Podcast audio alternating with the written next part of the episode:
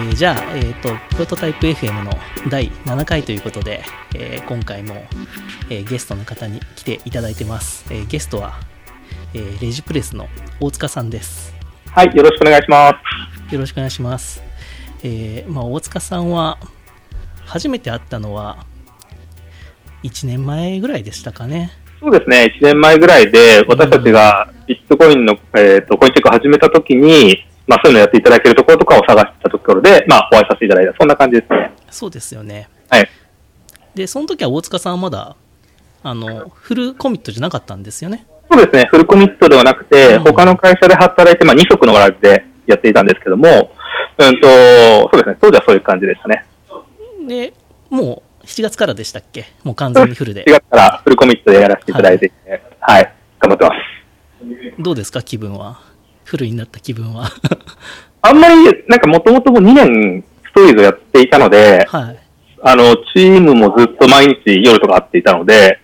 新鮮さはあんまりないんですよ。うーん。ただまあ、フルコミットでやって、まあ、やるときにわざと運命共同体だねみたいな形でやってたりとか、まあ、投資家の方への、からの、まあ、うんと、ちゃんとお返ししなきゃなっていう責任感とか、そういうのはやっぱり感じるとかありますね。そうなんですね。じゃあもうこれからはもう突っ走るって感じですね。そうですね。もうやるしかないっていうかはね。い。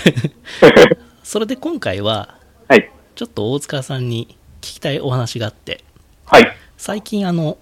まあ、大塚さん今、そのレジプレスの方で、はい。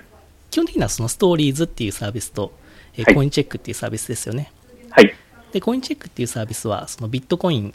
はい。関連のサービスなんですけど、まあ、その調査っていうことで、はい。ニューヨークの方に最近行かれたっていうふうに、ちょっと、はい。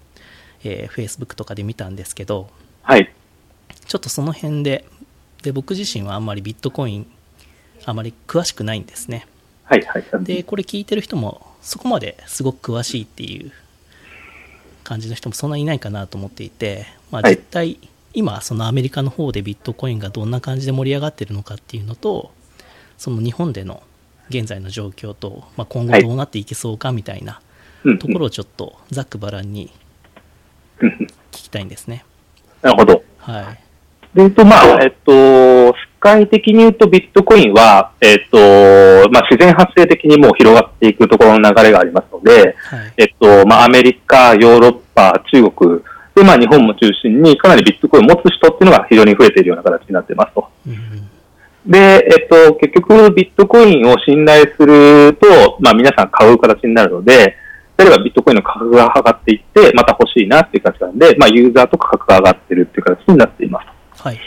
で、ビットコインはまあ、うんと、持つと、まあ結局、日本円とビットコインを買いたいとか、ドルとビットコインを買いたいでするので、えっと、お金の、まあ、代替資産、イコールじゃないですけど、代替資産になるところがあるので、まあそういうものをじゃあ、支払いに使えるようにしようだったりとかっていうところで、まあカードのような形で支払いを使ったりとか、あとはじゃあ、えっと、それを、まあ、そうですね、まあ持ってたりしようとか、そういうことで今広がっているような形になっています。結構、僕が見たその記事の中だと、はい。まあ、ビットコインってさっき言われたみたいにそのお店とかで、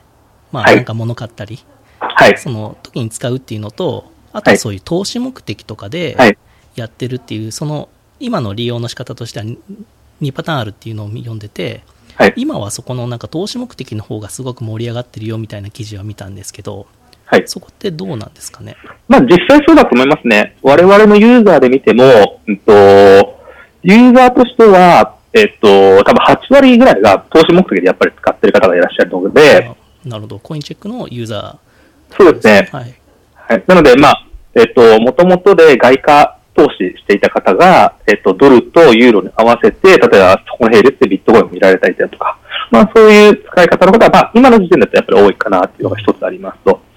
一方で、アメリカとか今回まさに行ってみて分かったんですけども、えっと、アメリカとかだと、えっと、ビットコイン、あ、カード決済が普及してるんですけど、カード決済、スキャミングとかが、まあ変な話、当たり前に起こっちゃってる状態があるので、えっと、そこの状況を脱しようとして、まあ、決済の手段としてビットコインを使おうみたいな流れっていうのもできてはいるっていうのは正直なところですね。あ、そうなんですね。じゃあニューヨークでそういう使えるお店も多かったんですか？そうですね。ニューヨークで今、えっと、コインマップっていうのがですね、どこで使えるかっていうのがおーわかる、あの、マップがあるんですけども、はい。それとか見ても、まあ、だいぶ結構いろんなところで使えるっていうのがありますね。なるほど、なるほど。で、コインチェックで言うと、はい4月のニュースになるんですけど、月間のその取引額が1億円突破っていうニュースがあって、はい。これはもう本当に徐々にそう伸びてるっていう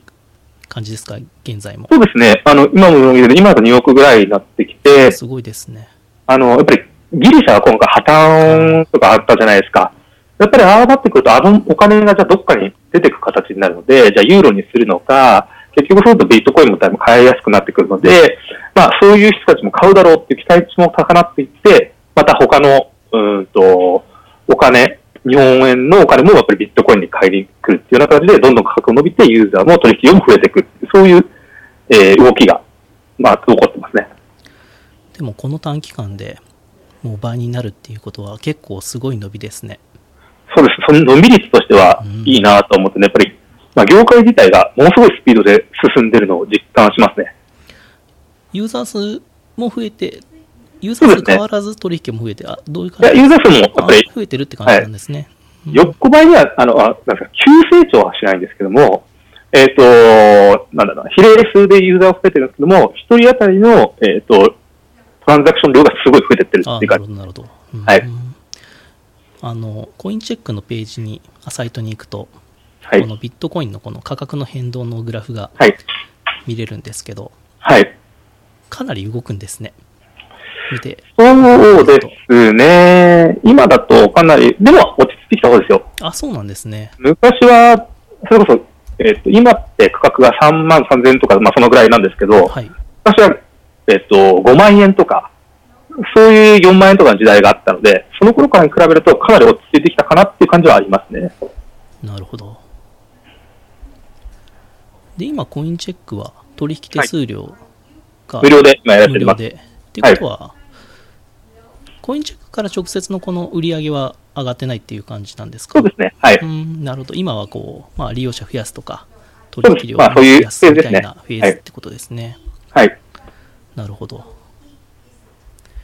でも僕は去年、はい。このお話聞いたときは、最初は今のこの個人が取引するっていうサービスよりは、例えば EC サイトではい。ビットコイン決済を導入するみたいな、その 4EC みたいなはい。ところで最初やられてましたよね。そうですね。なんで私たちの事業は両輪だと思っているので、えっと、ビットコインを持つ人が多くなるってユーザーが増えるっていうフェーズと、でそれを使える場所を増やすっていう法人の方と、まあ、両方を開拓していく。なるほど。はい、同時にやっていくっていう感じなんで、まあ、ユーザー数の伸びは変な話、ネット上で、えっと、話題になればどんどん広がっていく話なので、で法人側は本当に、なんですか、法人営業をしていく、足で稼ぐ方なので、まあ、両方で舞台で分かれてやってるって感じですね。結構最近、この、まあ、個人用のこの取引のアプリがネイティブで iOS もはい。Android も Android も、はい。結構開発の勢いがすごいですよね。まあ、そこは相変わらず、うちのですね、あの、CEO がすごい速さで開発するので、あそこはもうですね、負けない、まあ多分、どこ行っても負けないなっていうぐらいのですね、なるほど。私は大して、あの、参加できないですけど、そうですね。そこはうちの強みの一つとしても見てますね。そうですね。今だとこの日本で、こういうコインチェックのその競合というか、同じようなサービスってどのぐらいあるんですか？えーっと、4社ぐらいですかね。まあうん、あの、まあ、今だと競合っていうほどじゃないですけど、まあ、競争で業界を作っていこうっていうのは4社ぐらいですね。今後どうなんですかね？もっと増えそうですか？いや、もう1、2社に集約されるでしょうね。あ、そういう感じですか。あの、特に取引所とかは、結局もう戦いがどれだけその、まあ、流動性っていうか、えっ、と、板の厚さというか、どれだけビットコインのやり取りが、分量が多いかでもう戦いが決まるので、それをどれだけとこつ取り込めるか。取り込んでくるとユーザーも集まってくるので、どっかが廃れて、どっか1、2社が残るみたいな。まあ、アメリカも2年前そうなので、そういう流れになってくるんじゃないかなとは思ってます。今アメリカだと、その残ってるところはどういうサービスですか？あ、すいません。はい。あ、急に声が変わりましたけど。すいません。あの、Bluetooth の方が電池切れしました。あ、そうなんですね。はい。で、今だと、そのアメリカだと、コイン、コインベースでしたっけ？っはい。ていうのがそれに当たるって感じですか？そうですね。もうコインベースがアメリカだと一人勝ちをしていまして、まあ一番最初に参入しているところもありますし、結局かなりの調達をして、さらに、えっと、ユーザープラス政府側とも交渉力を持ってやっているので、あの、今回もニューヨーク行きましたけど、ニューヨークでビットライセンスというですね、まあ、えっ、と、その許可制がニューヨークで初めて敷かれたんですけども、結局そこのルール作りも、これはちょっと多分ですけど、あの、コインベースがかなり関わってやってるところもあって、まあ、ルールメーカーの方になってるところは、やっぱり強いなとは思いますね。やっぱりここの最近もなんか日本でなんか自民党の人がそうです。はい。なんか法整備しなきゃねみたいなはい。ことを言われてましたけどやっぱこの法律がないって感じなんですかねビットコインってえっと、今は法律がないというか、各国のスタンスに任せてますっていう感じになっていて、で、日本に関して言うと、えっと、私たちも入っている、えー日本価値記録協会っていう、まあ、JADA と、JADA で JADA って言うんですけども、そこが自主規制でえーやっていきましょうというところで、えールールが決まっていますと。で、そこで例えば本人認証確認をちゃんとするとか、えっと、何か疑わしあったときはちゃんと報告をするとか、えっと、まあそういうルール決めで問題が起こらないようにやってるんですけども、えっと、そこのルール規制をまあ今作りながら産業としても動いていって、えっと、各政府なり、えー官僚の方々と一緒にルールを作りながら産業を作ってるっていうフェーズになってます。そうなんですねはいあジェーダ出てきましたね。はい。なるほど。ビットフライヤー。はい。クラッケン。フラーケン、コインパス、コインパス、はい。レジプレス、レジプレス。はい。なるほど、なるほど。ああ、こういうのが作られたんですね。なるほど。で、そこの、うんと、協会を通して、えっ、と、国側とも、えっ、と、意見を合わせて、えっ、と、まあ、お互いに認識のズレがないように、で理解し合って産業を作っていくというのが今のフェーズですね。うーんゃあ本当に始まったって感じですね、去年の末そうですね。産業が今始まったという。で、一番最初のトピックスですと、えっと、パタフってですね、国際的な、ちょっとどういう機関か忘れちゃったんですけども、まあ、お金の流動とかを監視している機関といいまして、えっと、そこのところが、まあ、各国に、やっぱり、ある程度の規制は、規制というか免許制とかでやらなくてはいけないですよ、という話を出してきてるんで、まあ、その、えっと、国際機関の命を受けて、まさに自民党とか、今回金融、今日も金融庁がとかって話出ましたけども、えっ、と、ちゃんと官、えー担当の観光庁をつけつけて、で、こういうルールの規制の中でやりましょうっていうのが、えっ、と、作られてるっていうのが、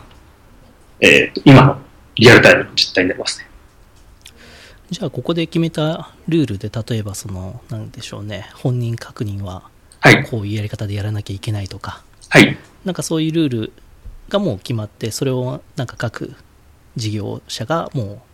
そのルールにのっとってやってるって感じなんですね。そうですね。なので、まあ、そこのルールが決まりきってはないのであそうで今まさに作ってる最中なのるほどで、。あの、まあ、ただ細かいルールは今まで我々が J でやってたこととほぼほぼ変わらないかなとは思ってるんで、そこがまあ、うんと、結局のところ我々はスタートアップしかビットコインでやってないので、その人たちに不可もなく、ただ、えっ、と、問題も起こらないようにできるっていうルールをちゃんと作ると産業が育っていくんじゃないかなという見方をしていますね。個人的な印象だと、はい。そういう、なんか、なんで政治家の人たちが、はい。こういう本当に結構最新の技術じゃないですか。はい。ビットコインとかって。はい。そこら辺の話っていうのが、はその理解のある人っていうのは、どのぐらいいるもんなんですか？い。人数で言ったら全然少ないでしょうね。多分、うん一人とか二人とか三、まあ、10人いないぐらいなんじゃないか、私もこれ推測ですけど、うん。思っていて、結局そこは自民党の IT、えー決済戦、なんかそういうもう、専門の。えーと委員会が。あってやってるので、まあ、そこが主導してやっていって、その人たちは、まあ、理解をちゃんとされてるなって感覚は私もお話しさせていただいてるとあるなと。思います。で、あの、まあ、結局のと、国日本国っていう考え方でいくと、今までアメリカにイノベーションの部分でやっぱり先手を取られてしまったりとかっていうところもあるので、できれば日本としても新しい産業を規制で潰すんではなくて、まあ、ある程度の、えー、と自由さを持って、ただ問題が消費者に起こらないような範囲で、えー育てていこうっていうスタンスでやっていただいているので、非常に我々としては、えー、とやりやすいかなとは思っています。いいですね。そうやってなんか国もなんか支援してくれてると。そうですね。うんあの基本的にはあの規制よりもどちらかというとん。問題がないイノベーションを進出していこうみたいなところでなるほど。それで、えっ、と、まあ、さっきも話あったかもしれないですけど、その日本よりもやっぱりアメリカの方がはい。どのぐらい進んでるかちょっとわからないですけど、かなり進んでるっていうことなんですけど、はい。アメリカでもむちゃくちゃ流行ってるわけでもないんですよね、まだ。そうですね。まあ、むちゃくちゃ流行ってるのはあれが難しいですけど、うんと、私がニューヨークに行った感じですと、うん、各店舗とかに行っても、ビットコインって言葉は、みんなが理解は全然していて、知っているレベルではあるなと思う。あ、ニューヨークだとですか？そうですね。例えばお店に行って、まあ、ビットコイン受け付けてる店舗とかで、店員に話しても、えっと、ビットコイン何？みたいな話になって、あ、ビットコインのあの支払うのね、みたいな感じで、普通になんか対応されるというか、ビットコインの説明をいちいちしなくても大丈夫というところはありますね。あ、そうなんですか。なんかあのビットコインマークのこう、なんかロゴが各店舗にこう貼ってあるみたいな、そんな、それは入ってなかったです。あ貼ってはないんですか？貼ってもないんですよ。貼るのかなと思ったんですけど、ビザとかマスターとか貼ってるじゃないですか。はいはいはあんまね、貼が貼ってなくて。じゃあなんかその、なんかリリーダーというか、何でこう支払うんですかね、これ。ビうんットコイン。と、ビットコインの支払いを受け付けてるサービスで、まあ QR コードを読み込むっていうあ、ね QR コードで。なるほど。そのなんか、読み込む装置が置いてあるみたいな。そうです。あの、まあ、うん iPad がとか iPhone があって、そこにソフトウェアがインストールされてるあ、なるほど。例えば、あ、お店用のやつですね。そうですねなるほど。QR コードを読み込むってですんね。なるほど、なるほど。じゃあ実際にそのニューヨークでいっぱいビットコインで使ってきたって感じですか？まあ、いっぱいってことじゃないですけど、まあ、例えばジュエリー買ったりとか、アイス食べてみたりとか、はいはい。あとは、まあ、デリみたいなところの屋台移動式ので弁当食べてみたりとか、そういうのをいくつかやってきたって感じです。うんそこのでも、なんでしょうね、そこの利用感っていうのはあんまり、まあ既存のそういうクレジットカードの決済とかはい。とはあまり変わらないじゃないですか。そうですね。はい。そこのいお金を払うっていうはい。イメージだと。はい。だけどこのビットコインっていうのが、はいこれまでのなんか決済はいと。かとなんか大きく違うんだよっていうのはどういうところでこれを広めるというか使うメリットが出てくるんですかね？い一ユユーザー視点だとで言うと、私今回ニューヨーク行ってまさに思ったのはですね、結局旅行者なので、うんとまあ、10万円分日本円をドルに変換していって持ってったんですけども、はい結局2週間とかやると10万円分のドルがなくなっちゃうわけですよね。そうするともう一回ちょっと、えー両替しようかなって言うと、結局両替手数料が高くて、できれば両替したくないんですよ。で、カードで支払っても、結局カード、ビザ経由で取っていくので、まあそこで結構手数料取られちゃったりして、まあ高くついちゃうんですよね。そういうので考えると、あの、ビットコインで支払えると、まあ、今回はニューヨークだけだったので、ドルに変えればよかった分ですけども、まあ、ビットコインで支払いができて、まあ今度もし僕がそのままイギリスとか、えっ、と、ヨーロッパとか行ったら、じゃあまた今度に変えて、またユーロに変えてみたいな感じにすると、そういうところの手数料ってすごいもったいないなと思ってるんで、支払いに関しては、特に旅行でいろんなところ行く人にとっては、すごいメリットがあるなとは思いますね。結局発生でドル余っちゃって、じゃあ寄付すんのみたいな、そういうの余っちゃうじゃないですか。なるほどなるほど手軽さっていうのはあるかなと思いました。うんじゃあなんかビットコインをとりあえずずっと持っておけば、まあ、日本にいてもアメリカにいても何かの決済で常に使うことができると。で手数料はほぼないというか非常に低いみたいなそうですものね。がいいんですね、なので一番最初、今の時代、今の時点で向いているのは、それこそ、えっと、日本と海外行き来する人とか、そういう人にとっては向いてるなと思っていて、全部のその、日本に住んでる方が日本でずっと使ってみたいなのが向いてるかっていうと、別にそこをわざわざビットコインにリプレイする必要ないんじゃないかなと私は感じますけど。っていうそこの中ではい。このコインチェックとか広めていく必要がありますよね、はい。そういう時に今だとそういうまあ確かにそこの価格の変動とかで投資の目的のはいニーズっていうのは出てきそうなんですけど、そういうなんか利用者がビットコイン絶対使いたいなみたいな 状況になるっていうのはなかなかこう結構まだ遠そうって感じですかね。うんとですうね、ん多分そそこの視点でビットコインを使う、買わそうって考えちゃうと多分遠いと思ってるんですよ。うんじゃなくて、何かに支払いをしたい。それがビットコインが便利だねっていう世界観を多分作んな世界観というか、そういう状況を作らなきゃいけないと思うんですよ。うん例えばの話だと、例えばストーリーズってやってますけど、ストーリーズってストーリーを読んで、あ、この人のストーリーってすごい参考になったなとか、すごい今読んでよかったねってボタンとかあるんですけど、結局そこにこの人を書いてくれた人に少しでもチップ払いたいな、みたいな時って、すごい少量ですけど、えっ、と、支払うとき、カードで支払っちゃうと、手数料かかんならなくて、結局、インカム、あの、書いた人の持ち込んですごいちっちゃくなっちゃうと思うんですね。まあ、あのタルチケさんとまさに同じだと思う、そういう場合にビットコインだと結局手数料が小さいので、マイクロペイメントみたいなところはすごい流行ってる、いいなと思いますし、で、そど。の手段としてビットコインがまあいいのかなと。別にビットコインじゃなくてもいいかもしれないですけど、そういう価値の交換の時に既存の金融インフラだとちょっとシステムが重いので手数料かかって遅くなっちゃうところを、まあああいう、えー仮想通貨の方法っていうのは結構いいかなとは思ってありますね。なるほどですね。わなんとなくわかりましたよ。既存の今使ってるお金の流通を全てビットコインで買えるんじゃなくて、はいなんかそれよりは新しいお金の行き来を作ろうみたいはいなところはなんかそのマイクロペイメントであったり、超少額ななんかお金のやり取りとか、はい。っていうのをこうネット越しにやるとか、はい。そんなお金の行き来があってもいいよねっていう。で、ビットコインがあったらそれができるよねっていうのは、確かに新しい決済ですよね。新しいお金の流れというか。うん。私の理想というか、あれは、今は一回ビットコインを買って払わなくちゃいけないって、それはちょっと無理があるんですよ。やっぱりビットコインを理解しなくちゃいけないですし、ビットコインが何者かとか、ブロックチェーン何かっていうのを理解しなきゃいけないので、それは、うんと、ユーザーエクスペリエンスを考えても無理があるなと思っていて、ユーザーはビットコインを意識しなくても円で払ってますと。ただ、裏のトランザクションでビットコインが移動していて、相手側にも円で行くっていうことで、ビットコイン、あ、じゃあ、円、ビットコイン、ビットコイン、円っていう、この流れが一番理想じゃないかなとは思ってますね。なるほど。それっていうのは今はまだできてないって感じですよね。できてないですね。うんまあ、いろんな問題があって、うんと、例えば、結局、円円で言うと資金移動業になっちゃったりするんで、うん今度資金移動業を取らなきゃいけないかとか、まあ、いろんな法律的とか金融的とか、まあ、あとはテクノロジー的ないろんな問題があるんですけども、そういう、その、ユーザーは、えっと、なんですか、えーっと、ユーロならユーロ、えっと、ドルならドル、円なら円、そういうのだけ意識していればよくて、後ろのトランザクションが、えー、キップレスされる世界が一番理想なんじゃないかなと。で、手数料が安く早くなるような世界観が一番いいんじゃないかなと思ってます。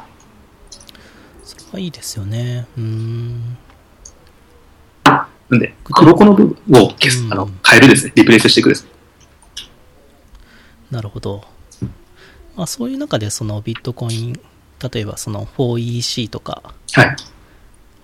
でなんかそれを使った新しいサービスとかが出てきて、はい。そういうちょっとおひねり要素っていうか、まあ、寄付要素はい。があるようなサービスを作るとかはい。っていうのはやり方としていいかもしれないですね。確かにね。そうですねう。ん。今は多分一番いいんじゃないかなっていうか、まあ、うん。そうです。なるほど。具体的になんか大塚さんはビットコインではい。何かこうネットのサービスではい。ビットコインこれ思わず使ったみたいなってなんかありますか？まあ、一番簡単なのは、あの、コインデスクというですね、それこそビットコインの四半期に1回まとめてるレポートを出しているところがあるんですけども、ココインデスク？はい。はいコインデスクっていうのは、まあ、ビットコイン専業のニュースメディアあなんですね。メディアはいはいはいはい。で、そこが四半期に1回自分たちのレポートをまとめていて、えっ、と、どれぐらいの、こう、まあ、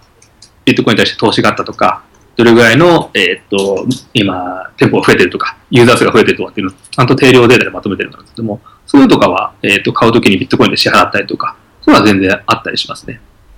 やっぱりネット上は向いてますね、ああいうのっていうのは。うんなんかこれ面白いなみたいな使い方ってなんか海外事例でもあるなんかあったりしますか？ああ、最近私のミッションの話してるのは、例えばデビットカードで、えっ、と、デビットカードって普通にこう、まあ、お店でカードで切りますよね。はいはいで、普通だと銀行口座から落ちますよね。でも、えっ、と、普通にその人はデビットカードで支払うんですけども、銀行口座じゃなくて、別に、結局ポートフォリオとして、ビットコインもあれば、ポイントもあれば、現金もあるっていうところの、自分の優先順位高い、好きなものから引き落としていくみたいな、そういうアプリケーションとかあるんですけども、そういうのはいいなと思いますね。結局、円で落とすか、ドルで落とすか、ユーロで落とすか、その時のレートの一番いいやつので落としたいじゃないですか。うんうんで、体験としては普通にカードを切るので、今まで既存の体験と何も変わりませんと。うんそういうサービスは結構いいなとは思ったりしますけどねう。ん僕もコインチェックでビットコインを買おうとしたんですよはい。なんですけど、いつ買っていいかよくわからないですね。そもそもなんか、そんなに、そういう投資目的もそんなにないので、はいはい。なんですけど、使う目的がないとなかなかこう、あれですね。そうです、そうです。うん。だから今だとその投資目的の人が多いっていうのはなんとなくすごくよくわかるんですけど。だから結局今だと目的がない中でのソリューションだけがあるので、うん。えっと、まあ、一個の目的はそれこそ投資ってありますし、うんもう一個の目的は、まあそういう今後来るである Future of Money じゃないですけども、そういうのを体験しておきたいっていう感じというか、そういうアーリーアダプターの人が使ってるフェーズなんで、多分市場間で言っても、まだまだアーリーアダプターが理解するっていうようなフェーズでしかなくて、ここから、その、えっ、と、篠田には篠田じゃないか。まあ、こうやってって、えっ、と、マジョリティの方にどういけるか。またそういう人たちが、えー選ばれるようなアプリケーションだったりサービスを出せるかが、多分今後のビットコインの業界だったりも、次のフェーズに入る方なんじゃないかなとは思ってます。そうなんですね。なんかつい先週でしたっけ？なんか日本でもイベントがあったんですよね。あそうですね。うんまさにこれ、そうですね。デジタルガレージさんが、えっ、と、主催したイベントで、もともとデジタルガレージさんの出あの創業者が伊藤浄一さん。なので、伊藤浄一さんの MIT で、えっ、と、ビットコインの中立的な学術研究を結構牽引してやってきますよっていうのもありまして、デジタルガレージさんが伊藤浄一さんをホストにして、えー各国の、えっ、と、ビットコインの、まあ、えー企業さんとか、ビットコインの法律に詳しい方とか、規制に対するどうかっていうのを皆さん集められてやった大きなカンファレンスがありましたね。そこだとやっぱりまだなんかどんな話になるんですか？こんな事例があるよとか。全体的には、ビットコインはちゃんと大人のレギュレーションの中でやっていく産業ですよと。で、5、6年後には、えっ、と、ビットコインというのも、まあ、ある意味インフラだって当たり前に確実に伸びますよ、みたいな全体的なメッセージがありまして、で、各国で、えっ、と、どういうレギュレーションに対して各、えっ、と、企業さんが対応してます、だったりとか、うんと、そういう事例と、あとはまあ問題点。あの、インターネットの最初のところで、いい面と悪い面とかもあって、そういう悪い面をどうやってみんなでコミュニティで対応していこうかというところの最新事例を共有しちゃったみたいな、そんな感じでした。うん。なんかビットコインのその今の状況が、はい。その1990年後半のはいなんかインターネットの状況に似ているとか、そういうのははいなんかよく聞くんですけど、はい。まさに今そんな状況なんですか？そうですね。多分そうだと思います。あの、暑いですね。その辺がどうかっていうと、まあ、まさに、例えば、当時、あの、もちろん Facebook とかないですし、Airbnb とかないですし、eBay とかもないですし、その時代に E メールが送れたと。で、えー、プロトコルがやっとできてきて、メールが送れるっていうことですごいなと。情報が瞬時に送れるっていうことですごいなと。で、そこの人を見ていて、ただその時の E メールだけを見て、eBay を想像できるかってなかなかできなかったりとか、Facebook がってくるような世界がまあできなかったなと。まあそういうのと一緒で、今ビットコインが、まあ、ある意味、お金がパケットに置き換わったっていうところを今見ていて、今見てると、私もやってると、じゃあそれって投資目的に使えるよねっていうところまでしか想像が及ばないんですけども、じゃあその、えっ、と、お金がパケットに置き換わったことで、今後どういうものが発展できるのかっていうのが、まだまだ想像と、えっ、と、自分たちを作るソリューションによって、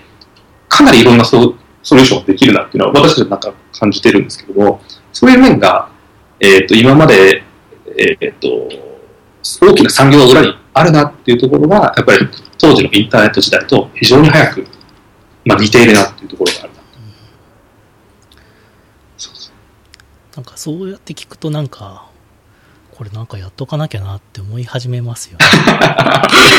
ま あまあ、そうですね。いや、だからああいう言い方うまいなと思ったんですよね。あ、なんかそうん。はい E メールフォーマニーじゃないですか、そういう言い方をしてて、まあ、確かにっていう感じはすごく嬉しいな、確かにそういう啓蒙の仕方って重要だなと思いましたね。うん。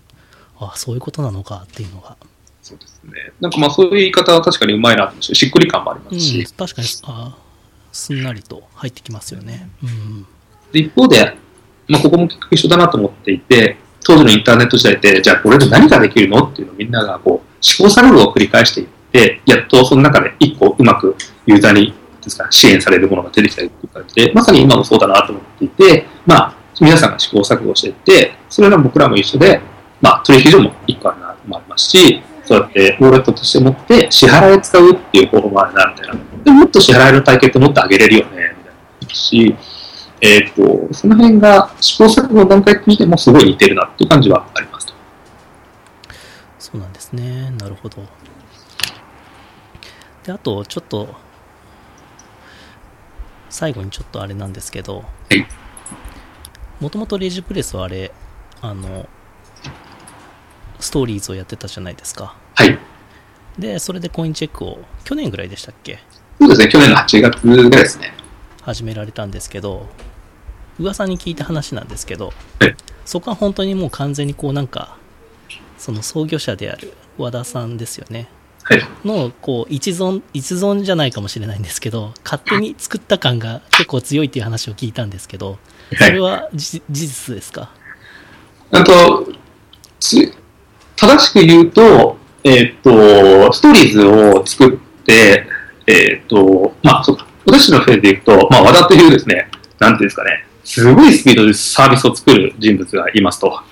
で、彼の、えっ、と、なんですかね、リソースをどこに割くかっていう話で、まあ、ストーリーズにガンガンとしてって割くっていう方法もありますし、ストーリーズはストーリーズで、まあ、今回ビリヤルとかもあって、もう CGM でどんどん伸びていくところなんで、であればそこに投下するよりも新しいサービスを作った方がいいよねっていう話で、で、じゃあ、何を作ろうかって話で、創業3人でそれぞれテーマ持ち寄って、一旦じゃないでしょうかっていうので、みんなでも、えー一旦考える時間を持ったんですね。その時に私とかも、まあ、例えば、えっ、と、スマートフォーム的な話とか、で、和田はまあ、ビットコインいいんじゃないかって話とか、もう一人もいろいろこう出してきたんですけども、その中で、まあ、あの、3人の話で、まあ、ビットコインが産業としても今後伸びますし、まあ、ビットコイン我々が注目したというよりも、今の決済の仕方にかなり問題を抱えてるなっていうところなんで、そこを、えっ、と、パラダイムシフトが起こりますし、そこに対してのアプローチでビットコインは悪くないねっていう話で始めたっていうのがあります。あなるほどなるほどただ、作り出したのは和田がいつの間にか作ってました。ありますね。なるほどなるほど、はい結構和田さんも僕はね会いましたけどはい若いのになんかすごい狂気を感じましたね そうですね。あの、基本的には、いい意味でのたまにツイッターとか見てると、なんでお風呂で開発できないんだろうとか、そういうレベル感ですね。なんか、はいなるほ。ど、なんかそういうねいいですよねそういうスタートアップもそうですねエン。ジニアドリブンな感じがしてなんで基本、モックアップとか何もなしで、こういうのを作りたいなったら、えっと、製品が上がってくるっていう感じで進んでいく感じです。いいですねじゃあちょっと興味持った方はぜひねちょっとコインチェックでねよろしくお願いしますビットコ。インを買ってみていただいてはい。で一気一遊してみるのがそうですね。300円ぐらいから始められるんで、楽しいかもしれないですね。今のフェーズとしては楽しいかもしれないですね、はい。すみませんじゃあ前半はちょっとこんな感じではい。はいありがとうございました、はい、ありがとうございます。